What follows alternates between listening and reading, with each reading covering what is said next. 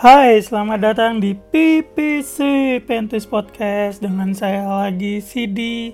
Gimana kabarnya kalian semua? Semoga sehat dan bahagia ya. Uh, makasih banyak udah mau dengerin podcastku. Semoga bisa menghibur kesunyian kalian. Terutama ini nanti malam-malam minggu kan, yang jomblo-jomblo jangan doa hujan ya, kasihan kasihan buat yang mau berkencan di luar sana. Dan selamat tahun baru buat kita semua. Walaupun udah telat banget, ini udah tanggal 18 aku rekaman.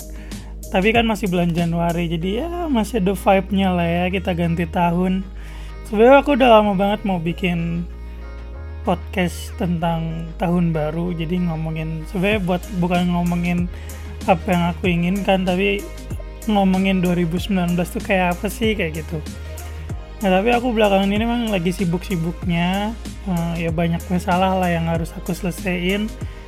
Dan ditambah aku juga lagi masuk stase apa anestesi. Dan kebetulan uh, minggu kemarin tuh aku bagian yang on call sama follow up malam pasien-pasien yang mau dioperasi. Terus karena on call tuh rasanya kayak aku kepikiran nanti malam takut dibangunin dan gimana gimana jadi se slow sedikit tuh aku pakai tidur gitu loh buat ngecharge tenagaku. Karena takutnya pagi-pagi dibangunin malam-malam dibangunin ada operasi cito atau emergensi kan.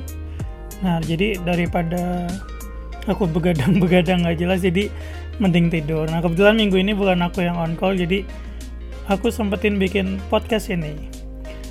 Nah sebenarnya nggak nggak capek-capek banget sih um, anestesi ya cuman ya itulah karena on call aku nggak bisa ke mana-mana terus nggak nggak terprediksi gitulah hidupnya dan jam tidurnya. Jadi ya tapi aku kemarin dapat tiga sih selama seminggu dapat tiga cito dikit ya hitungannya kalau kayak teman-temanku yang lain lebih banyak deh kalau cerita cito-cito gitu Anyway, uh, di podcast kali ini aku pengen banget ngomongin 2019. Uh, sebelum kita move on gitu ya ke 2020, kan nggak ada salahnya nih kita rewind bentar ke 2019. Nah, buat aku pribadi sih 2019 tuh tahun yang cukup berat ya, karena mungkin uh, itu adalah tahun di mana aku hadir di dunia perkoasan, dunia kerja yang ya membuat aku cukup berpikir oh gini tuh rasanya kerja kayak gitu kayak oh gini tuh stresornya gini tuh yang apa harus aku lewatin apa yang harus aku hadepin kayak gitu. Dan dengan berbagai macam masalah entah dengan partnerku jaga dengan kelompokku sendiri dengan tenaga kesehatan yang lain dengan pasien dan terutama gimana aku ngurus angkatan gitu ya karena aku juga dijadiin chief sama teman-temanku jadi ketua angkatan koasku. Jadi kesibukannya tuh ya bikin aku nggak terlalu bisa menikmati hidup lah. Nggak nggak kayak nggak kayak kuliah dulu gitu. Kayak kuliah dulu tuh ya elah stresnya apa sih paling? Stres mau ujian stres mau tutorial. Tutorial aja masih bisa jalan-jalan ke mall dan lain-lain. Kayak gitu kayak stresnya tuh nggak stres banget lah jadi ya menurutku 2019 itu secara menyeluruh merupakan tahun yang manis dikenang tapi pahit diulang lah kalau buat aku. Beda banget sama yang sebelumnya kayak 2018 2017 itu kan masih masa-masa kuliah-kuliah akhir gitu loh. Jadi banyak kenangannya banyak cerita-cerita aku sama teman-teman kayak gitu dan ya rasanya nggak cuman manis dikenang tapi juga kayaknya manis buat diulang gitu loh. Rasa rindunya tuh tinggi banget. Tapi kalau di 2019 tuh kayak big no gitu. Kayak kayak ya alhamdulillah banget udah lewat gitu loh kan. Kayak terutama udah beberapa stasiun besar udah gue lewatin. Jadi kayak uh, alhamdulillah udah lewat gitu nggak mau banget diulang lah. Dan kemarin juga sampai akhir Desember tuh aku sampai berharap banget uh, semoga di akhir bulan itu menyenangkan karena di situ juga tanggal 5 aku ulang tahun. Sekarang aku udah 24 tahun btw gile tua banget kan. Anjir aku habis gini tuh kayaknya udah udah bantu ibu-ibu lahiran tuh usia 20 19 19 tahun aku 24 belum nikah nikah coy. Masih kuasa aja masih jadi kayak mahasiswa gitu. Tapi ya itu aku berharap bulan Desember membaik tapi enggak juga. Ternyata banyak juga masalah yang harus aku hadepin gitu. Dan kayak tanggal 5 pas aku ulang tahun cuman kayak ya sehari buat aku senang-senang tapi habis itu ada masalah lagi yang harus aku hadepin aku harus aku harus selesaiin. Tapi bukan berarti 2019 itu isinya masalah doang ya enggak kalau buat aku pribadi sih ya tetap banyak hal-hal menarik lah yang aku lewatin. Terutama juga ada film-film yang bagus ada lagu-lagu yang bagus. Tapi memang uh, karena aku terlalu sibuk ya jadi banyak banget film yang terlewatin kayak gitu. Aku bahkan nonton Avenger Endgame itu aku bela-belain mati-matian gitu. Uh, nonton sendirian. Waktu itu kalau nggak salah habis jaga kalau nggak salah jadi habis jaga tuh aku biasa tidur capek tapi karena ini Endgame yang keluar kan udah aku tunggu-tunggu tuh aku sampai wah aku bela-belain turun ke Jogja buat nonton. Ya begitulah. Kayak berkesan sih tapi ya banyak sedih dan capeknya lah daripada bahagianya. But that's life toh. Memang hidup tuh nggak nggak mungkin ya cuman seneng-seneng aja. Kadang pasti kita bakal dapat masa di mana lagi down banyak masalah capek muak dan lain-lain. Ya kita sabar aja sih kalau dari aku dan mencoba untuk terus berpikir positif selalu cari makna cari hidayahnya dari apa yang kita lewatin kayak kenapa sih ini harus terjadi pada hidup kita? Itu pasti ada sisi positifnya lah. Dan aku emang merasa sih dari tahun yang berat di 2019 itu berbanding lurus dengan aku juga yang dapat banyak pembelajaran dari masalah-masalah tersebut. Sehingga rasanya tuh kayak aku naik pangkat gitu loh kayak aku makin dewasa uh, makin tahu uh, masalah apa aja yang bisa aku hadepin ke depannya udah tahu cara ngelewatinnya dengan baik kayak gitu. Dan aku juga berharap kalian bisa kayak gitulah jadi uh, kalau misalnya kalian sekarang lagi punya masalah nih apa pun masalahnya seberat apa pun masalah tersebut sampai bikin mungkin sampai bikin kamu sakit bikin kamu nggak nafsu makan bikin kamu stres. Uh, coba kita apa cari sisi positifnya lah. Jangan jangan mudah menyerah gitu loh.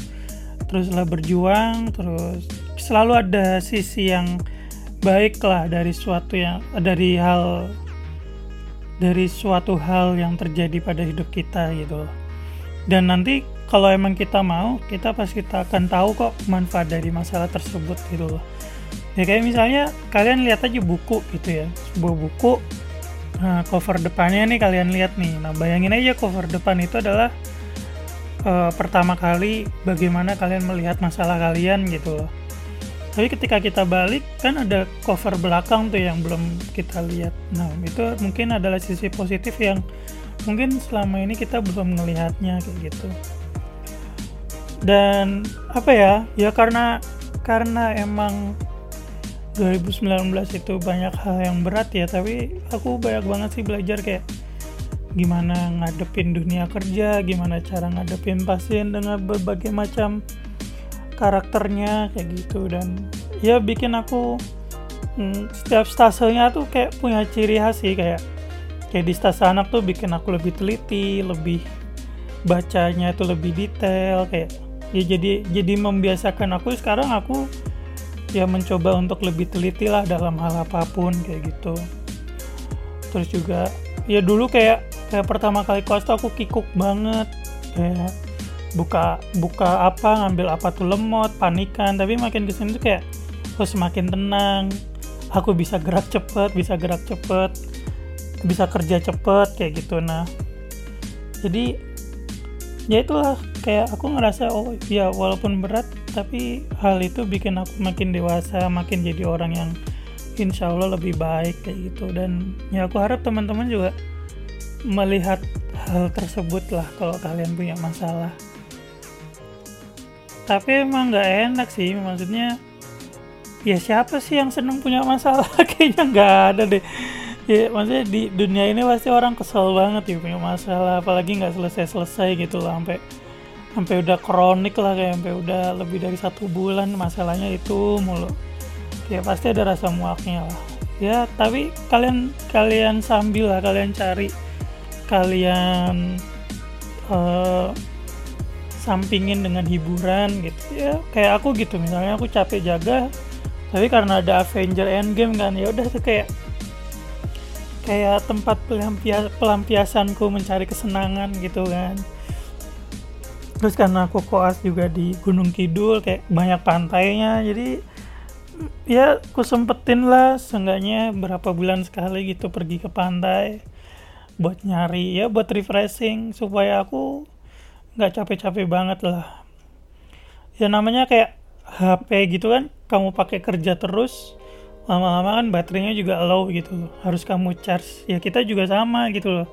Walaupun kita bukan mesin tapi manusia tuh gitu. Kalau udah kebanyakan terpapar stres terpapar banyak kerjaan ya bisa aja baterainya low dalam tanda kutip. Jadi kita harus ngecharge. Ya entah apa pun itu yang kalian suka gitu misalnya kalian suka traveling ya kalian jalan-jalan lah kayak gitu. Atau mungkin kalian suka ngegame ya main game lah. Kalian suka film ya nonton lah kayak gitu. Jadi ya no problem lah. Setiap orang pasti punya caranya buat ngecharge tenaganya masing-masing.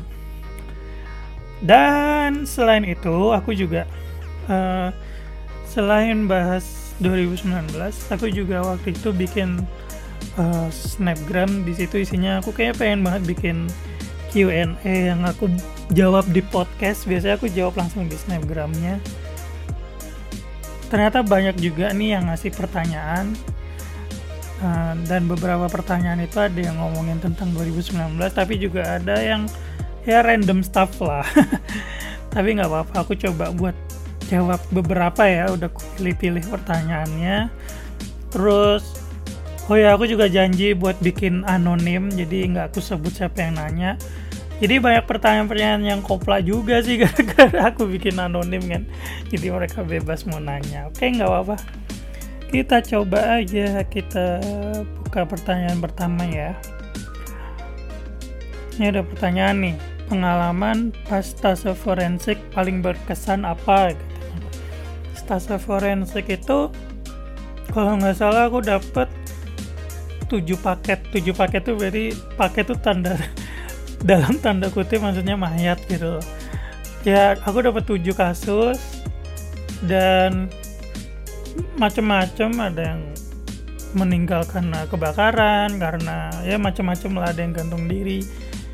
Tapi kalau buat aku sendiri justru yang bikin menarik adalah kasus-kasus yang sudden death gitu loh kayak dia nggak tahu nggak nggak tahu masalahnya apa tiba-tiba meninggal gitu kan. Dan ketika aku periksa gitu loh sama teman-temanku sama dokter forensikku ya emang nggak ada apa-apa gitu loh. Maksudnya badannya kayak kita gitu bagus-bagus saja tapi dia kaku. Kalau aku dengar ceritanya waktu itu ada yang penjaga kayak warung kopi dia dia supaya tidur dengan posisi tidur kayak anak sekolah yang kepalanya ditaruh di meja gitu kan tidur terus dibangunin ternyata nggak bangun. Terus ada satu lagi yang dia kalau nggak salah supir truk dia ceritanya tuh lagi minggirin truknya. Kalau kalian sering lihat-lihat di kayak di jalan Pantura itu kan banyak banget ya truk-truk yang minggir gitu. Nah itu biasanya karena supirnya capek dan mereka lebih milih tidur dulu. Nah ini salah satunya ada yang dia lagi tidur terus sampai maghrib kok nggak bangun-bangun. Akhirnya dibangun dicoba dibangunin temennya kan.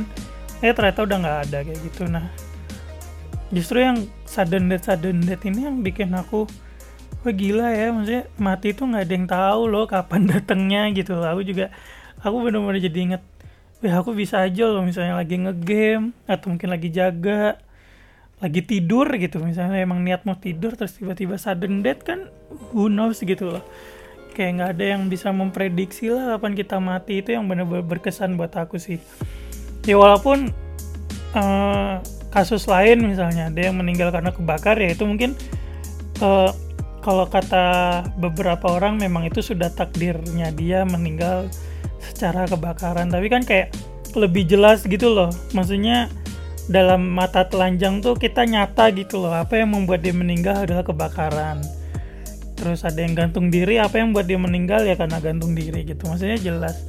Nah sudden death ini nggak jelas gitu loh. Jadi ya kayak emang udah waktunya dia meninggal gitu. Tanpa harus ada alasan sesuatu yang jelas membuat dia meninggal gitu. Jadi jangan apa ya itu jadi bikin aku berpikir bahwa aku nggak perlu ya setakut takutnya aku sakit kita takut kebakaran takut kecelakaan.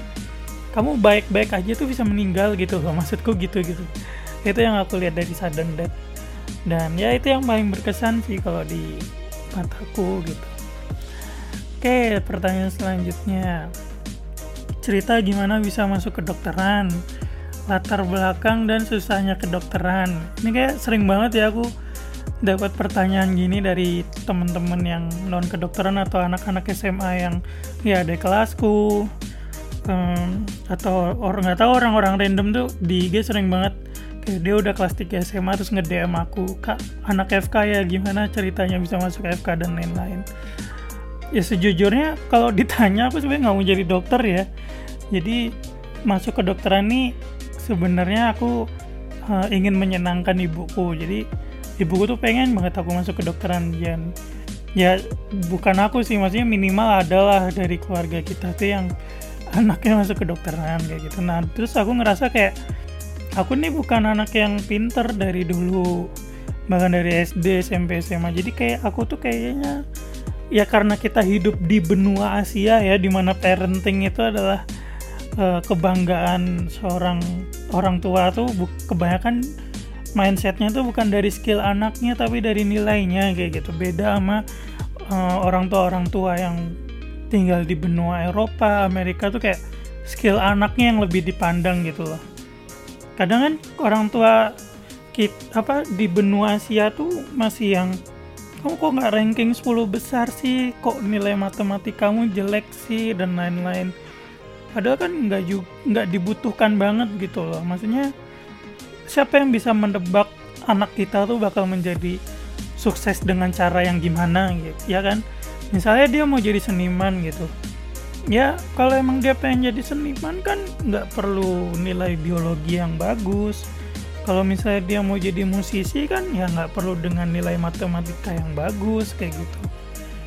Dan ya sayangnya itu sih kita tinggal di benua Asia tuh kayak sangat terkotakan dengan itulah kayak ya kan sering banget tuh ada meme memes apa meme yang gambarin kalau orang tuanya Asia tuh mesti anaknya tuh harus les piano yang ngerti musik klasik nilai matematika harus bagus terus anaknya harus jadi dokter harus jadi teknik. Padahal nggak nggak harus coy. Jadi buat aku tuh sukses nggak harus jadi dokter kok kalau di pandanganku. Nah masalahnya aku waktu itu ya terpaksa nggak terpaksa sih. Jadi karena aku ngerasa aku nggak pinter eh, dari SD sampai SMA tuh kayak kayaknya aku belum bikin ibuku bahagia gitu loh dengan rankingku yang nggak pernah 10 besar nilaiku yang nggak pernah bagus kayak gitu jadi ya aku pengen banget pengen aja sih bikin seneng ibuku sekali gitu loh dalam hidupku. Ya kayak ibuku pengen aku jadi dokter ya kalau bisa aku usahain gitu loh. Sekali ya nyenengin ibuku aku dulu mikirnya kayak gitu. Nah itulah kenapa kok aku bisa masuk ke kedokteran mungkin karena menurutku lebih ke bejonya sih dan mungkin karena ibuku yang pengen jadi doanya ibuku tuh kayak kenceng banget dan Tuhan pasti ngejabahin lah kayak kayak ya kan doa ridho orang tua itu juga ridho Allah ya kalau kalau orang-orang bilang. Jadi mungkin karena ibuku pengen banget ya kira terkabul lah aku masuk ke sini. Walaupun aku ngerasa dulu kayak aku tetap nggak pinter kok di dunia di di antara teman-temanku yang lain nggak terlalu pinter lah ya tapi tetap berjuang aja lah. Udah masuk ke dokteran kan jadi ya, diselesaikan aja. Masih bisa lah ngikutin walaupun nggak jenius jenius banget. Dan ya itu latar belakang gue masuk ke dokteran supaya aku pengen mau jadi sutradara karena aku suka film. Aku pengen jadi pembuat film entah itu kartun atau film beneran kayak pengen kuliah di luar negeri. Nah kalau kedokteran tuh kan kuliah di luar negeri susah karena uh, kita beda musim. Kalau misalnya kamu kuliah kedokteran gitu di Harvard ya balik sini harus kayak naturalisasi dulu dengan penyakit-penyakit yang tidak ada di sana adanya di sini kayak gitu nah itu susah. Jadi kalau memang kalian pengen jadi dokter ya daftarnya di Indonesia gitu kalau misalnya mau kuliah di luar negeri ya nanti mungkin ambil S2 nya gitu ambil manajemen kesehatannya di luar negeri oke okay lah. Tapi itu pun tetap menurutku butuh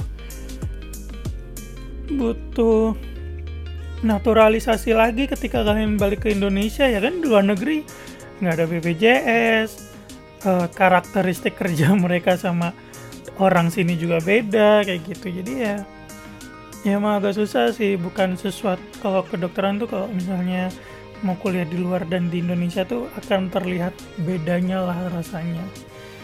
Kayak gitu. Mungkin itu dan susahnya gimana ya? Menurutku susah banget karena aslinya aku bukan orang yang pintar ya susah. Gimana ya? Kayaknya tuh emang tuh cuman tubuh kita ya maksudnya kita mempelajari tubuh kita doang gitu tapi emang ya susah dalam artian kita tuh bekerja tapi berhadapan dengan nyawa gitu loh. Jadi kayak kamu kamu bego dikit ya ada nyawa yang terancam gitu loh. Dan itu yang bikin bikin susah. Susah tuh dalam artian nggak bisa lah kita oleng dikit gitu loh. Ya karena urusannya sama nyawa gitu. Jadi mau nggak mau ya belajar mau nggak mau ya kenapa kok pas koas atau nanti residen sering dimarahin kalau bikin kesalahan? Ya karena hubungannya sama nyawa gitu loh. Kamu kamu salah dikit misalnya salah dia meninggal pasien mau meninggal gitu. Ya kan kamu nggak bisa mengulang waktu. Beda misalnya kamu jadi anak teknik gitu ya. Nah, misalnya kamu salah terus mesinnya rusak. Kan masih ada cara lain gimana caranya memperbaiki mesin tersebut gitu loh ya kalau manusia kan nggak gitu udah meninggal kan nggak ada yang balik lagi jadi hidup lagi. Kayak gitu. Ya sisanya di situ sih. Jadi dan dan banyak banget ternyata coy. Manusia tuh kompleks. Soalnya ada hubungannya dengan ya fisik ya jiwanya kayak gitu. Jadi kayak kamu dikasih nih dua pasien. Keluhannya sama-sama pusing gitu dua-duanya. Pusingnya sama ya oke sama lah keluhannya sama persis plek uh, frekuensi pusingnya uh, munculnya kapan dan lain-lain pokoknya persis plek cuma yang beda yang satu itu pasiennya sedih karena mungkin uh, ditinggal pacarnya gitu. Nah yang satu pasiennya biasa-biasa aja emang dia sakit itu muncul karena misalnya infeksi gitu. Nah terus kamu kasih obat, nah belum tentu dua-duanya sembuh dengan pengobatan yang sama kayak gitu. Kamu juga harus ngeliat jiwanya kalau yang satunya bahagia-bahagia aja, yang satunya depresi, sakitnya sama nah belum tentu sembuhnya sama kayak gitu. Nah itulah kompleksnya manusia gitu. Jadi ya kalau dibilang susah susah. Kalau misalnya kalian mau masuk ke dokteran coba dipikir lagi lah. Aku dulu aku ingat banget dulu kalau ditanyain orang mau kuliah di mana? gitu mau jadi dokter gitu. Kayak rasanya kan wah keren mau jadi dokter. Sekarang kalau aku nanyain orang mau kuliah di mana? gitu. Terus ada misalnya orang lain yang kamu jadi dokter aja. Nah aku ntar suka bilang jangan coba dipikir lagi. Karena aku udah tahu rasanya tuh kayak jangan kalau bisa nggak usah jadi dokter. Cari yang lain yang lebih menyenangkan masih banyak pekerjaan yang lain lah. Gitu oke terus pertanyaan selanjutnya. Film yang paling bagus di 2019 apa sih? Jelas Avenger Endgame lah. Kalau aku itu the best film lah yang pernah aku tonton ya itu kayak masih banyak film lain yang underrated tapi bagus kayak Dark Dark Waters itu juga bagus. Itu kisah nyata tentang pabrik tef teflon kalau nggak salah terbesar di Amerika yang ternyata dia bikin orang-orang atau pegawai-pegawainya cancer kayak gitu. Dan ada beberapa film yang bagus juga kayak ya pokoknya film Star Wars yang keluar Desember kemarin itu juga bagus. Ya banyak sih yang bagus tapi memang yang karena aku paling tunggu-tunggu jadi yang paling berkesan itu Avenger Endgame Oke, pertanyaan selanjutnya. Sit lagu yang paling suka di 2019 apa?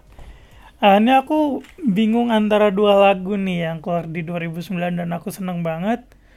Itu ada Falling in Reverse, uh, Popular Monster, sama Bring Me The Horizon yang Ludens. Nah, jadi antara dua lagu itu tuh, wah keren banget lah. Pokoknya aku seneng banget Falling in Reverse ngeluarin single Popular Monster itu aku inget banget. Pertama kali keluar tuh aku denger aku langsung suka. Kayaknya seminggu itu aku dengerin itu terus aku ulang-ulang sama Bring Me The Horizon yang Ludens tuh kayak bagus banget karena dia lagunya itu kan Bring Me The Horizon nih sempat berubah ya dari yang dia dulu metal gitu lagunya nyekrim nyekrim terus uh, turun turun turun jadi sekarang genrenya pop rock gitulah pop rock.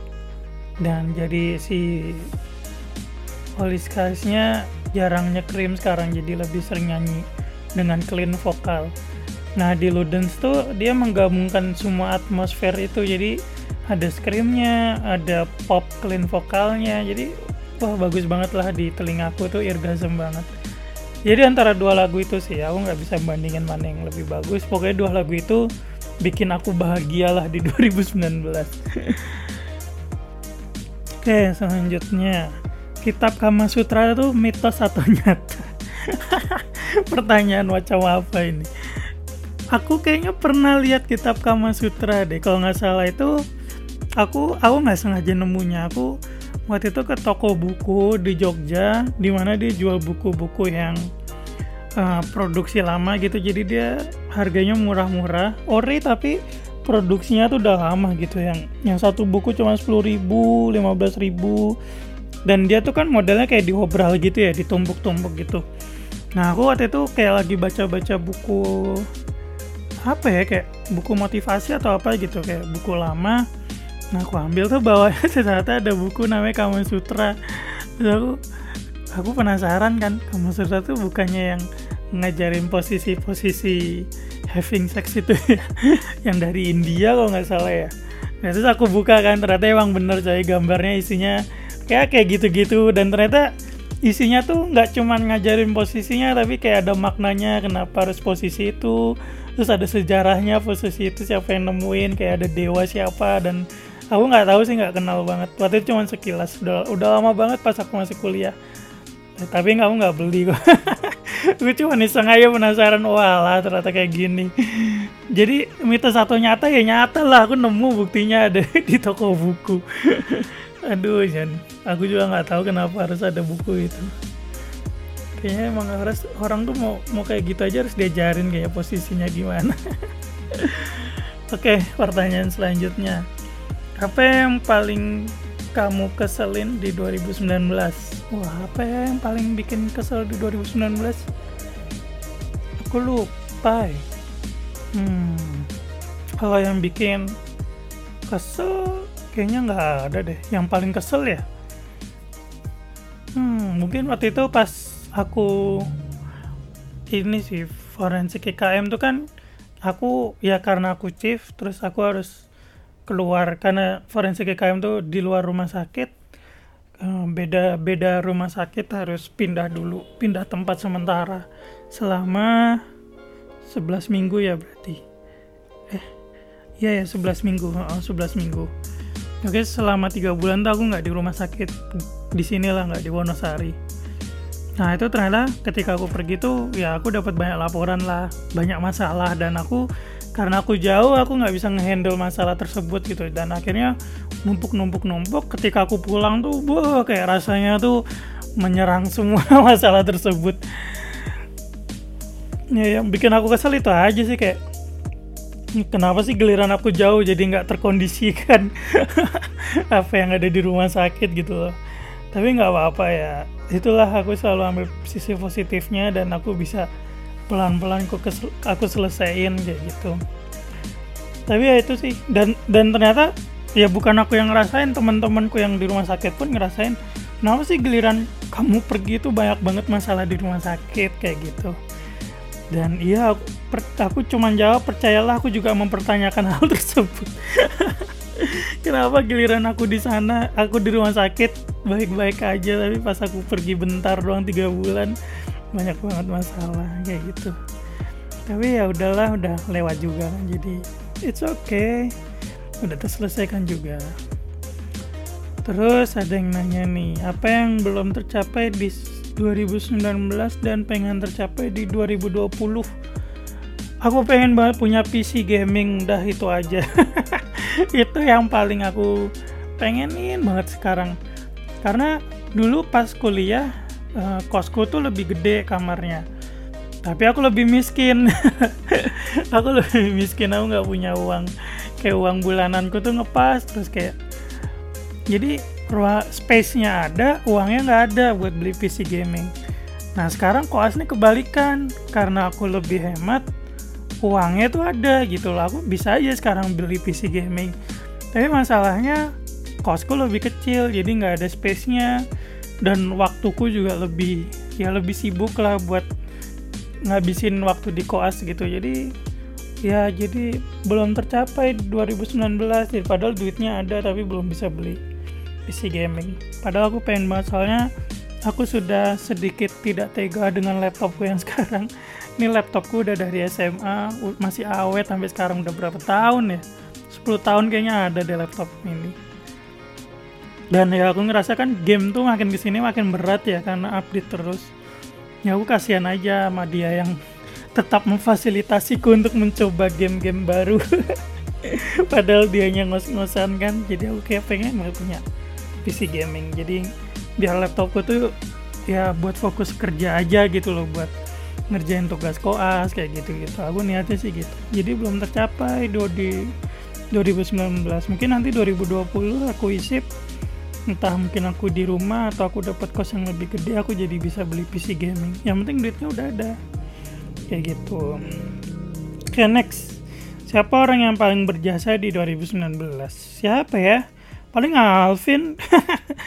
Alvin lah kayaknya gemeliku udah pasangan koasku ya karena dia yang yang ngajarin aku ngingetin aku kayak gitu gitulah ya yang bantuin aku selama koas. Jadi ya ya paling berjasa kayaknya itu. Kalau yang lain yang karena sahabatku jauh-jauh semua sih. Sahabatku dulu kuliah koasnya di Madiun Alfu Mahfud di Wonogiri. Jadi yang paling yang paling berjasa ya Alvin sekarang. Yang bantuin dunia koasku kayaknya. Ya dia kayak gitu. Oke okay, next enakan 2018 atau 2019 oh jelas 2018 coy. Itu masih kuliah masih leha-leha. Wah bahagia sekali saya. 2019 nggak enak coy. Berat. Aduh Chan. Oke terus? Oh ini ada nih. Tahun yang paling berkesan yang mana? Dari semua tahun? Hmm ya paling berkesan 2014 deh pertama kali aku kuliah tuh kayak for the first time I've, aku ngerasa dewasa aku ngerasa orang yang bebas aku tinggal sendiri di kos. Itu kayak wah aku mau ngapain aja bebas coy. Itu kayaknya tahun yang paling berkesan buat aku sih. Kayak gitu. Jadi kayaknya 2014 tahun yang paling berkesan dalam hidupku. Nah ada pertanyaan yang menarik juga nih. Saya tahu ruang osis ya tau lah aku dulu kan ketua osis. Aduh jadi dari temanku dari sahabatku SMA nih pertanyaannya. Osis ruang osis tuh dulu kayak rumah kedua aku kayaknya. Dulu sering tidur situ sama ada ruang seni. Jadi ruang osisku tuh deket sama ruang seni yang gede banget.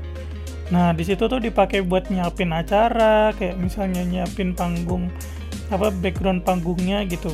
Nyiapin gabus-gabus gitulah. Terus anak-anak pada latihan musiknya juga di situ. Terus juga ya rapat osis tuh di ruang osis.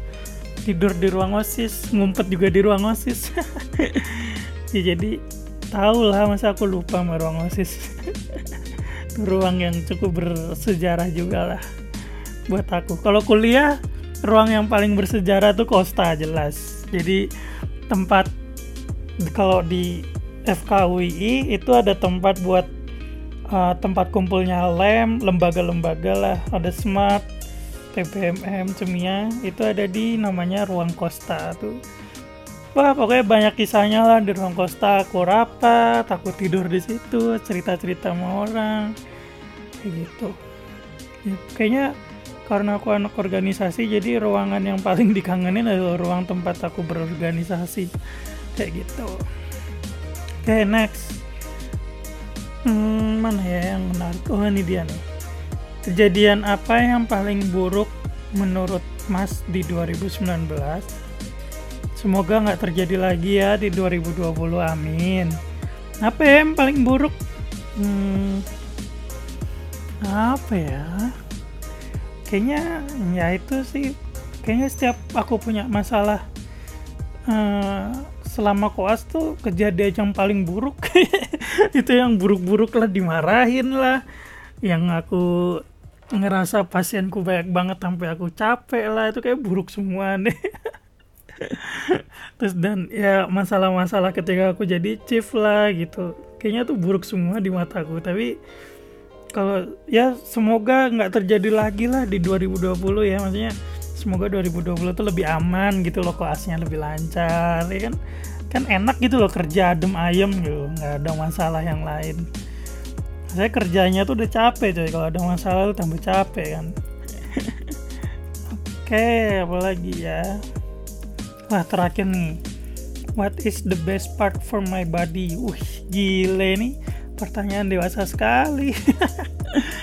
Oke secara anatomi ya mungkin aku nggak cuman apa ya secara umum kalau aku dari setiap manusia tuh aku paling suka mata ya. Maksudnya mata tuh kayak indah banget nggak sih kalau kalian lihat tuh? Kayak nggak tahu ya kalau aku secara pribadi kalau aku jatuh cinta nih wis jadi ngomongin cinta kan. Kalau aku jatuh cinta tuh aku ngerasa aku lebih sering ketika aku pertama kali lihat matanya. Jadi gimana aku bisa seneng sama orang? Itu pertama kali mesti aku lihat matanya. Nggak tahu kenapa uh, hampir 80% aku jatuh cinta tuh karena aku ngelihat matanya gitu jadi matanya menarik di mataku. Matanya menarik di mata aku nempel dong. Jadi ya itu menurutku matanya bagus matanya cantik gitu mesti aku demen. Nggak tahu kenapa. Jadi kalau ditanya part favorit ya best part from body itu kalau menurutku mata sih walaupun secara anatomi menurutku susah mata tuh dia kecil.